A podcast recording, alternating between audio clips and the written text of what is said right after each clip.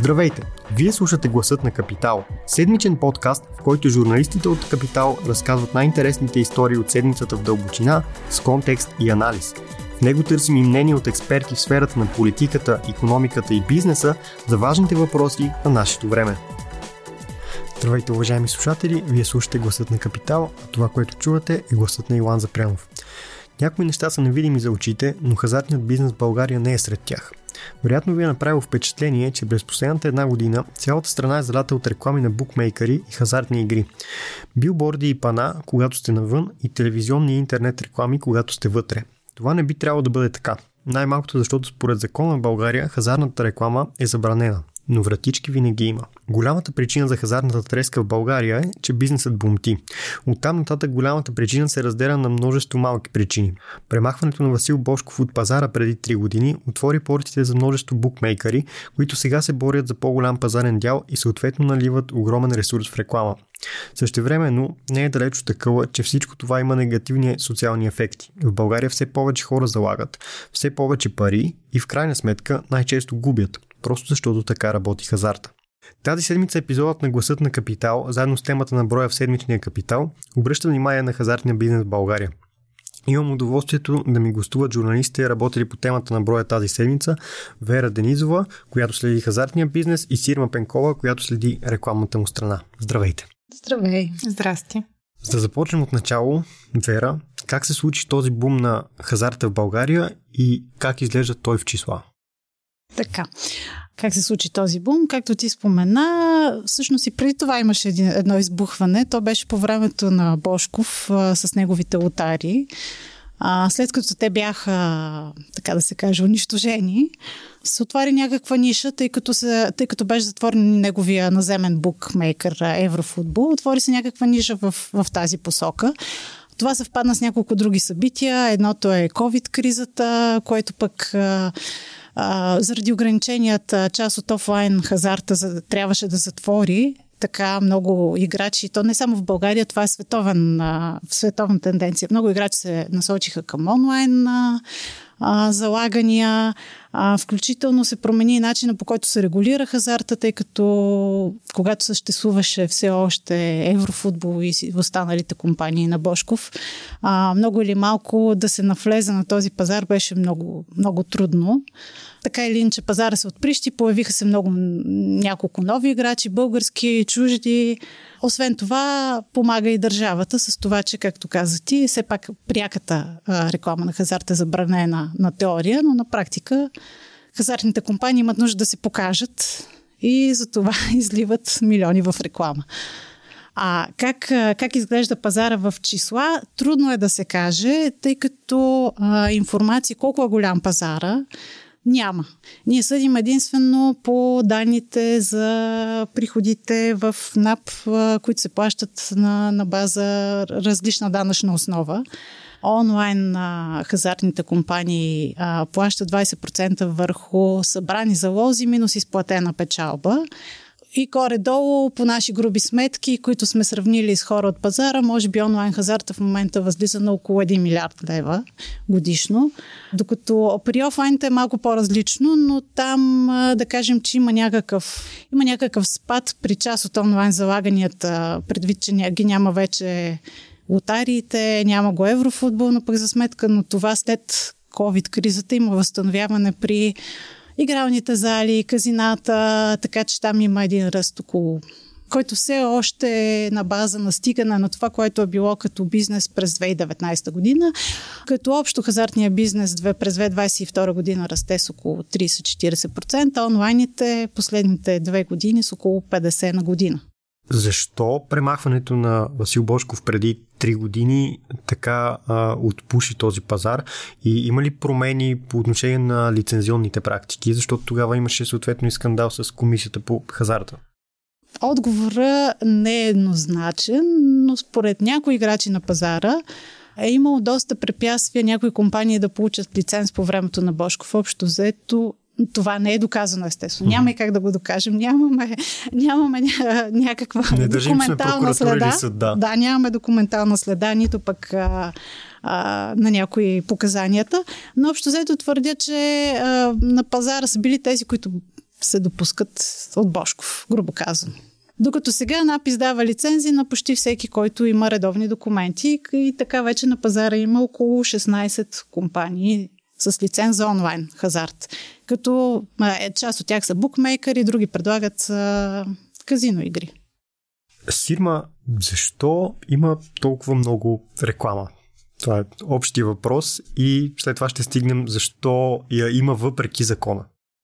Толкова много реклама има, защото има брандове, които имат пари да си я платят. Това е в основата и съответно има достатъчно места, където да се покажат. Като рекламата също, отражението, за което Вера говореше на излизането на Божков от пазара, имаше отражение и в рекламния бизнес, защото всъщност това, което направи той с Национална лотария, беше да оттъпка много добре всички комуникационни канали за това къде и как може да се рекламира. Всъщност, според мен, именно той беше човека бизнеса, да кажем, който тества докъде закона ще позволи тази реклама да се показва. В крайна сметка, по всичко личи, че въпреки, че по закон пряката реклама е забранена, то не изглежда да има някакви реални забрани. На всички ни е ясно, когато се рекламира хазарт, неясно сме кой е бранда, всичко става ясно. Така Божков отъпка този път и всъщност, излизайки от пазара, тази ниша, която остави той като бизнес, я остави като реклама.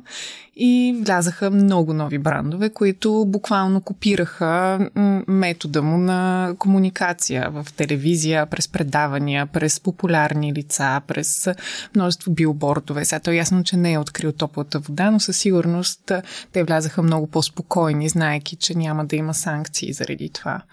И също, да кажем, някакви пари, нали, най-големия ръст е 2021 спрямо 2020, като 2021, тук говорим само за брутни инвестиции в телевизия, сумата възлиза на 122 милиона лева, а пък 2020 пак бруто в телевизия са 30 милиона лева. Като трябва да направим уточнението, че тези брутни бюджети, това са по официалните тарифи на телевизиите за това колко струва рекламното им време. В действителност има гигантски отстъпки, защото се купува реклама на бълк, на много голямо количество и тия отстъпки могат да стигнат 50, 60, 70% понякога. Тоест, нали, реално сумите в телевизия са по-малки, но пък ако добавим и всички други канали, като онлайн, билбордове, все пак сумата нараства. Да, дори между другото и с тези отстъпки от 40-50%, ако сметнем, нали, че 1 милиард целия сектор, това е доста голям процент, нали, от целите им бюджети и въобще парите, които се наливат, можем да кажем, че със сигурност са огромни дори за стандартите на, на самия сектор. Общо взето това създава и зависимости на медиите към тези пари, както и на много футболни и не само спортни клубове. Като цяло. Всъщност наистина спонсорството също е огромен дял от тези рекламни инвестиции. Сега знаем колко футболни отбори се спонсорират благодарение на хазарт. Всички. Може, да, всички. Да кажем за Палмсбет са на Левски, Уинбет са на ЦСКА София, Фбет първенството е тяхно и се казва Фбет Лига, като освен това са основен спонсор на другото от ЦСКА 1948, Лудогорец, Берое и други отбори. Общата сума по данни на InBet, които попитахме, е около 100 милиона лева годишно за спорт, които хазартният сектор излива. Също да ви кажа, че всяко едно игрище в София, предполагам, че не само още в София, всяко едно отдолу е брандирано, в който там букмейкър съответно, нали, е решил да го брандира. Което поставя очевидния въпрос: не е ли забранено това? Не е ли незаконно? Какво казва закона и коя е вратичката, която позволява това? Ами закона казва, че пряката реклама е забранена, но никой не може да ни каже какво означава пряка реклама. Съответно това, което е разрешено, е, че може да се обявяват бонуси и точно заради това, не знам дали при вас е така, но покрай световното на един от брандовете, в която рекламата му постоянно е бонус след бонус, бонус след бонус, нали, ти се запаметява в съзнанието. Те стъпват на тази вратичка. Могат да се обявяват награди и могат да се обявяват тиражи. Но иначе пряката реклама е забранена. От кого зависи какво е пряка реклама? Ами от контролния орган в момента зависи, който е НАП. Който е НАП. Да.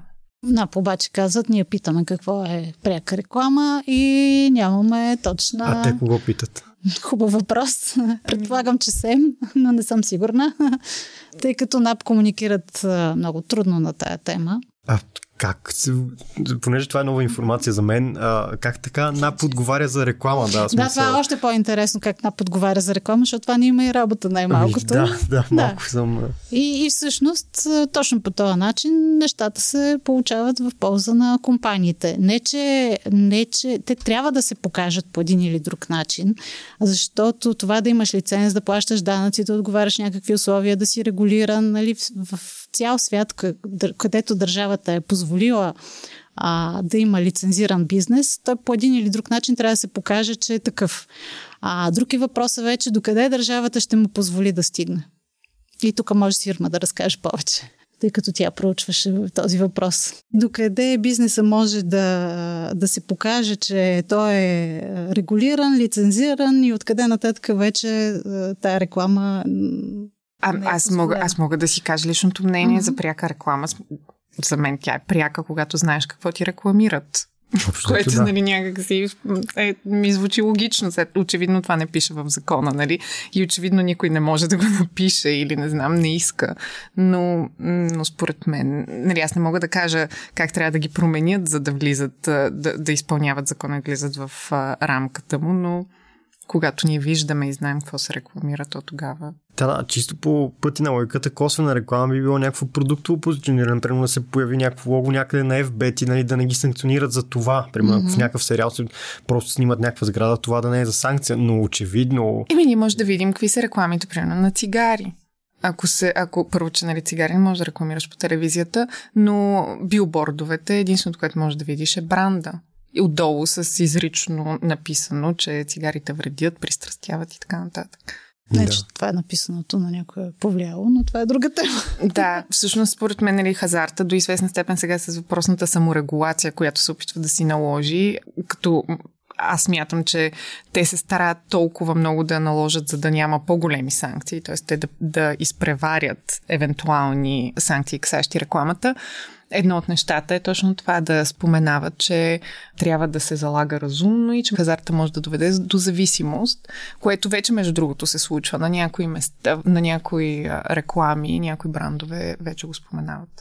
Ние трябва да споменем идеите за саморегулация, доколкото, нали, аз проследих темата, тя дойде след световното, защото тогава може би наистина стана прекалено гротесно от реклами. Нормално, нали, всички футболни фенове гледат в този момент, но от друга страна реклама след реклама и всичките са букмейкери. Какви всъщност са идеите на букмейкерите сами или на хазартните компании общо да се саморегулират? Аз само да отворя една скоба, че всъщност действително по време на световното рекламата на хазартни компании беше ужасно много и между мачовете всъщност единствено това правеше впечатление да се рекламира. Сега, вероятно, количествено е по-малко, но не знам дали сте обърнали внимание, по време на матч в рекламните паузи отново са само хазартни брандове. Нали? Просто няма толкова мачове, които се излъчват, но това не променя факта, че те продължават да бъдат там. А иначе няколко са нещата, които те предлагат като саморегулация.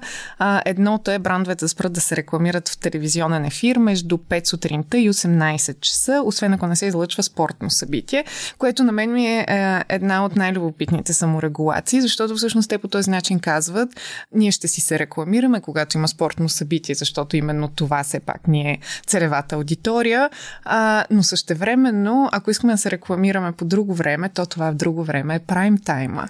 Тоест, това е най-желаното време за реклама от всички брандове. И те едва ли не се опитваш да си ограничат да имат само това, за да могат да кажат, това е моето обяснение, за да могат да кажат, нали, сега ние разполагаме само с този часови диапазон, така че трябва да присъстваме в прайм тайм. И така, друго е да спрат да съобщават в рекламите си размера на джакпот, бонуси и награди, да не участват лица под 23 години в рекламите им, като до момента на мен поне това, което ми прави впечатление, че всичките инфлуенсъри, които участват в рекламите им или популярни лица са над 23 годишна възраст, така че някакси тук не виждам дали нещо ще ги засегне по някакъв начин. Да няма реклами близо до училища, детски градини, да не се показват реклами реклами на юношески спортни събития. Между другото, то сега, ако не се лъжа, също не може да има игрални зали близо до училища и учебни заведения. Да. Има някакво ограничение на какво разстояние от тях може да бъдат. И, както споменах вече, за призива за отговорна игра и разумно залагане. Тук, нали, преди да започнем да записваме за слушатели, да кажем, че много искахме да пуснем една песен на Криско и Галена Тръпката, която е изцяло 100% брандирана на FBET и е очевидно доста скъпа продукция, но към този момент смятаме, че не можем да я пуснем, защото вероятно ще свалят подкаста заради авторски. Да, много съжалявам, обаче, че не можем да я пуснем, нали, цей, който иска може да чуе. Обаче аз съм си отворила текста и тъй като започва така и моят текст в Капитал, нали, някакси просто ще прочета тази част, която може и вие да прочетете, но ако не ви се чете, ще чуете сега. Ще рецитирам, да, ще се опитам да бъде максимално сериозно. Така, тя звучи така, това е припева, май се казва. Чикири-чики, малко да поиграем, оу-а. Чикири-чики, малко да се опознаем, оу-а. Настъпи нощта, хазард в кръвта, как настръхна твоята кожа, без да пускам ръка. Така гениално. Че, да, вместо рецитал може да чуете някъде. И очевидният въпрос от всичко това е: какви са социалните последствия от този наплив на хазарт? Социалните последствия все още в България не ги знаем, тъй като няма скорошни изследвания. Но това, което разгледахме, беше едно проучване, което е направено в Великобритания преди, мисля, на 2 години. И той е направено, всъщност, мисля, че е по поръчка на държавата, тъй като зад него стои малко политика, свързано е с едни промени в законите, но Великобритания е една от държавите, в която първа лицензира хазарта като такъв. Много от големите букмейкери международни всъщност са със седалище в Великобритания. И това изследване показва, че всъщност хората, които са по някакъв начин зависими от хазарта или пък има риск да станат зависими от хазарта, са повече от тези, които са докладвали самите хазартни компании. В него се твърди, че примерно мъжете, тъй като те имат по-голяма склонност да развият такава зависимост, може би около 10% от британците са или я развили, или пък имат склонност да я развият. Може би тези, които са се обозначили като зависими, са около 2-3%. Тоест, може би проблема е по-голям, отколкото си мислим. Не знаем. Друго, има много изследвания по принцип за икономическите ефекти върху хазарта, но те са щатите, правени около бума на Лас-Вегас индустрията. И те показват, че това струва милиарди долари в щатите. Проблемът е, че всъщност един човек, който е зависим, обикновено повлича около себе си и своите близки. Обикновено това е свързано с взимане на пари на заем, които никога не се връщат, изпадане в личен фалит, който съответно това води до много семейни драми. Има го израза да заложиш къщата, нали? Не е по случайност. А не тъщата. Но така или иначе самите... Не тъщата, да. Не тъщата. Но самите хазартни компании твърдят, че те нямат интерес от такива играчи. Тоест, те се опитват сами да ги регулират. Дали това се случва, само те могат да се знаят. Да, аз между другото мога да ти кажа, тук аз имам страшно много приятели, които реално те са блокирани, баннати от повечето букмейкъри и оттам нататък става вече страшно, защото първо ти търсиш евентуално някакъв букмейкър, който може да бъде достъпен от България и може да залагаш, нали, с твоя, и ако не намериш, тогава започва личните карти на жената, на детето, на не знам си какво, и става вече наистина грозна картинка. Да, но само да уточним, ти говориш през цялото време за букмейкъри, но всъщност тази част от пазара е по-малката, по-голямата е дори онлайн, разни игри, свързани с игралното казино, т.е. ротативки, както ние си ги наричаме разговорно, и разни други такива игри, които са, по-скоро могат да се намерят в казино или в игрална зала, и те са около 70% от онлайн пазара. 60-70%. А ние защо не знаем кои са най-големите компании или колко общия пазар? Няма достатъчно информация за самите компании. Най-голямата, по оценки на всички от сектора, най-голямата е FBET, за която споменахме няколко пъти, която е спонсорирала и въпросния клип на Криско, да. Но нейното дружество е регистрирано в Малта и всъщност подава отчети и в Малта. Може би НАП знае за какви обороти става въпрос, но за нас това не е известно. Те имат и, така или иначе имат бизнеси в други държави, а между другото много от българските играчи, големите, имат бизнеси в други държави, така че при някой е трудно да се направи тая оценка каква част от бизнеса има от България, каква е от някои съседни държави и пазари.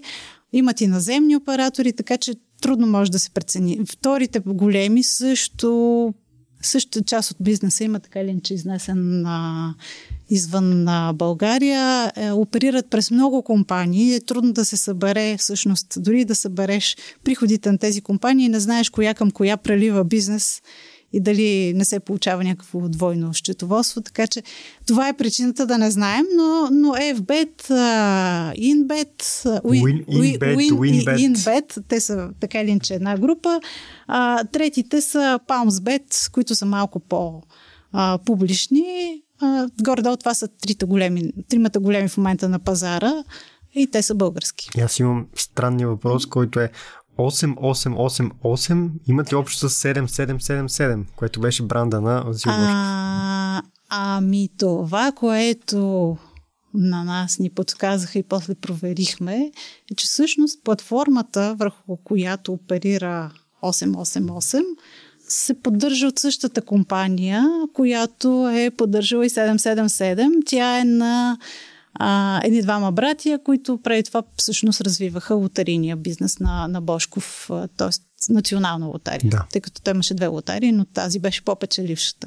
Така че най-вероятно има нещо общо, но какво точно не знаем. В този момент не знаем. Да. Да. Иначе официално се води на двама души, които единия има хотелски бизнес и спонсорира някакъв клуб. Аз не съм добра в спорта, други също някакъв спортен човек. Но нито един от двамата не е Васил Бошков. Нито един от двамата не е Васил Бошков. По-скоро някои жълти медии ги свързват с един бивш премиер, но нищо доказано. Един бивш премиер, да. Това е хубаво нарече. За финал, Сирма, исках да те попитам, а в самата рекламна индустрия има ли някакъв дебат? Мисля, защото тези реклами в крайна сметка се правят от рекламни компании и студия. Етично ли е да се правят тези реклами? Защото знам, че имало такива дебати по отношение, например, на цигарите. Дебати, според мен, малко силно казано на този етап, но по-скоро към момента, по това, което си говорих с тях покрай този текст, е, че те подкрепят саморегулацията от страна на хазартните компании. Сега тук трябва да, тук говоря за две асоциации конкретно, с които си говорих, и АБ България, Българската асоциация на комуникационните агенции, като последната все пак обръща внимание, че се създава впечатление, че контрол липсва и не се прилага безпрекословно. Но тук трябва да отбележим, че тези скъпи реклами се правят от агенции, които печелят пари от тях. Те се планират от медиа агенции, които печелят още по-големи пари от тях. Така че малко спорно е колко критични биха могли да бъдат по темата, но аз също искам да кажа, че в крайна сметка рекламата не е нещо лошо, не е нещо страшно. Това наистина е начин, по който бизнеса да достигне до хората, до потребителите и да се разширява. Пък, ние не сме против бизнеса. Тук въпросът е, че трябва, като има закони, те да бъдат ясни и да се спазват, т.е. да има някаква ясна рамка за това докъде могат и как могат те да рекламират. Пък след това, да се следи дали се спазва. Като, той имаше предложения от разни асоциации на родителите, например, които казват, че трябва да се забрани изцяло рекламата, което не е като да не е правено някъде. Например, това се случи в Италия преди няколко години, но това не означава, че те не намират отново вратички да се рекламират. Това метода, по който го правят там, е, че почват да си правят новинарски сайтове за спортни новини, хазартните компании. Всъщност, тъй като няма естествено забрана за реклама на новинарски сайтове, рекламират тях, но те се казват по същия начин като брандовете им. Тоест, то винаги вероятно ще се намери някаква вратичка. Въпросът е да има кой да контролира и да следи кой какво прави. Но пак казвам, всичко трябва да се прави не е крайно, както обикновено се случва тук, или пълно позволение, или тотална забрана. Трябва да има някакъв адекватен диалог и да се намери решение и, пак казвам, най-важното е да има контрол след това. и НАП да не отговаря за неща, които очевидно... На мен, честно казвам, ми звучи странно НАП да отговаря за рекламата, тъй като тя е приходна агенция, все пак, нали? Беше ми изключително приятно и изключително интересно. Благодаря ви. И ние благодарим. Ако този епизод ви е харесал и искате да слушате новите епизоди веднага, щом излязат, абонирайте се за Гласа на Капитал в Apple Podcasts, Google Podcasts или Spotify.